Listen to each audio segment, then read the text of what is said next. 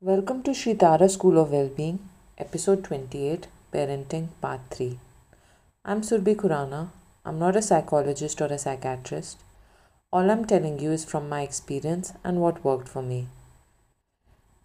Parenting problem, project, or pleasure. Like I said in the previous part, that is Parenting Part 2, I'm talking about the feeling of love, care, and respect and doing the best for your loved ones doing everything and anything for them. These feelings are basically there. And in every close relationship, you want the other to understand your feelings. But not only do they not understand your feelings, but they understand something else. There is a consistent communication gap. Now, how will your children be any different in terms of this communication gap? The feelings and emotions are basically the same, which are there in other relationships too but you do not feel like asking when it comes to other relations because you feel you did whatever best can be done with others. Now, no one can tell you anything. You have trouble with others, but since they're so insensitive, stubborn, stupid, or wrong, that nothing can be done. You feel that these issues with others cannot be resolved. They will only end if either yours or the other's life ends it is useless to even talk about those issues. You are ashamed of even saying what the other does, whereas the other is not even ashamed of doing it. And it's not that you do not have fun with others, but the fun is not your problem. So I'm not talking about, so I'm only talking about the issues you have with the others and the reasons of those issues. A lot of people accept their issues and ask questions about them but as soon as we start answering, they start telling us that it's not that they don't enjoy. So that we don't forget that no one fights or remains sad for 24 hours. Yes, we know that you enjoy it too, but the fact is, most of the times, the pain of unresolved issues overpowers the enjoyment. Basically, the root cause of your parenting issues are also the same as the issues with spouse, in laws, and others. That is why I am saying it is impossible that you only have issues with children and not with others. You do not ask about the issues you have with your spouse because you have to maintain a happy couple image in front of others. Also, you have to maintain your intelligent person image. What will the other think if they find out that you are so stupid that you could not even handle issues with your spouse? They might say, We thought you had a great understanding. You seem to enjoy a lot, but you fight also and even leak out internal issues. Similarly, there will be issues with mother in law, father in law. If they stay with you, then there are bound to be many issues. Now, issues might be pertaining to in laws, children, tidiness of the house, earning, expenditure, or duties. It is impossible that you do not have conflicts on these issues with your spouse. You share so much relatives, things. You have to make choices which will affect both your lives. Then, beyond a point, there is a difference of opinion in every matter. How can you not think about the unresolved issues you have? Suppose you learn best parenting techniques, but the children are yours and your spouse's. Whatever you learn in terms of parenting, you will need your spouse's help to apply that on your kids. But your spouse is not learning parenting, so he will try to impart his understanding to the kids. What will you do then? You will say that I have read in books or heard from the experts that this should be done with kids.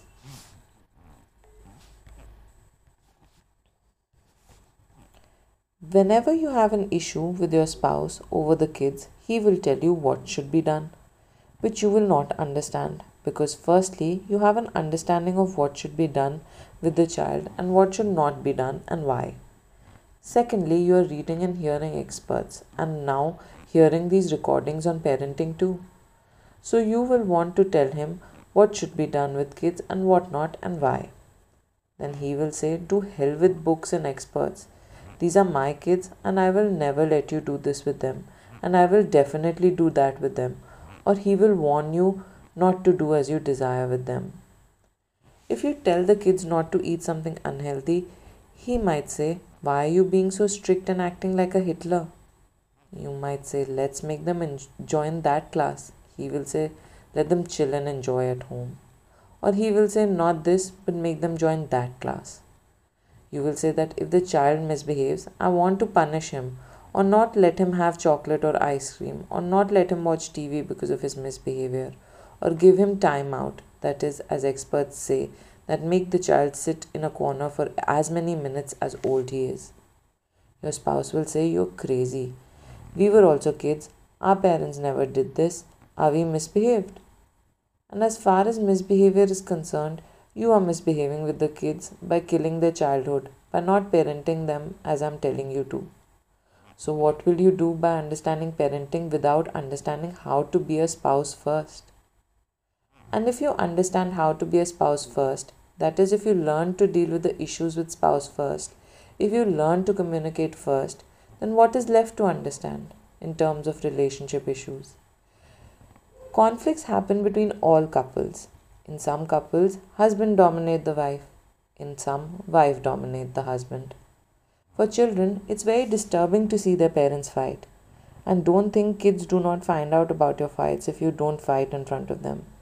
Children do figure it out. You certainly give this pain to your children. You are hurting them. So, your first question should be How should I stop hurting my children? How should I train them to not fight at home, not be filled with hatred, not get hurt, not get angry, and not blame the other? How should I train them to not have conflicts, to not have a distance with close ones and enjoy life? At a young age, when kids see their mom and dad fight, they feel they will not fight with their spouse when they grow up. And after marriage and kids, everyone wants to give their kids the best environment. It won't even be correct to say that we think this. Basically, everyone feels I won't fight. I will not ill treat my kids. Children get scared when they see their parents fight. You must have experienced this experienced this when you were a kid, and I'm sure you see your kids get scared now when they see you fight? Even if you don't teach your kids anything, even then you are teaching your kids to fight. You are together teaching them anger, Cold War, answering back, to be sad even after having everything. If your first question regarding parenting is not how to give a peaceful environment to kids at home, then see, your mind doesn't give primary importance to itself, to peace of mind, to love and living without conflict with closed ones close ones. And yes, giving a good home environment to kids is not just a work done for kids. Very important side to this is that before marriage, all these couples, brother and his wife, sister and her husband, cousins and their spouse, friends and their spouse, who started fighting with their life partners on every tiny issue, certainly seemed crazy to you. You thought you were nice, well informed, broad minded, and well educated. Loved, liked, and respected by all. Thought you will never fight, but all that you had thought failed. Naturally, you're filled with sadness, stress, unhappiness, and guilt. You enjoy a lot together, too, like you go to movies, malls, picnics, and parties, vacations, and all that. But inside, you have issues don't know where and what will cause a big fight. And when you fight, everything seems useless. You feel intensely sad. You don't know where these conflicts start and where and when they will end. With everything fun you do, this non fun side is also attached. And whether you have fun or not, this non fun side is always there.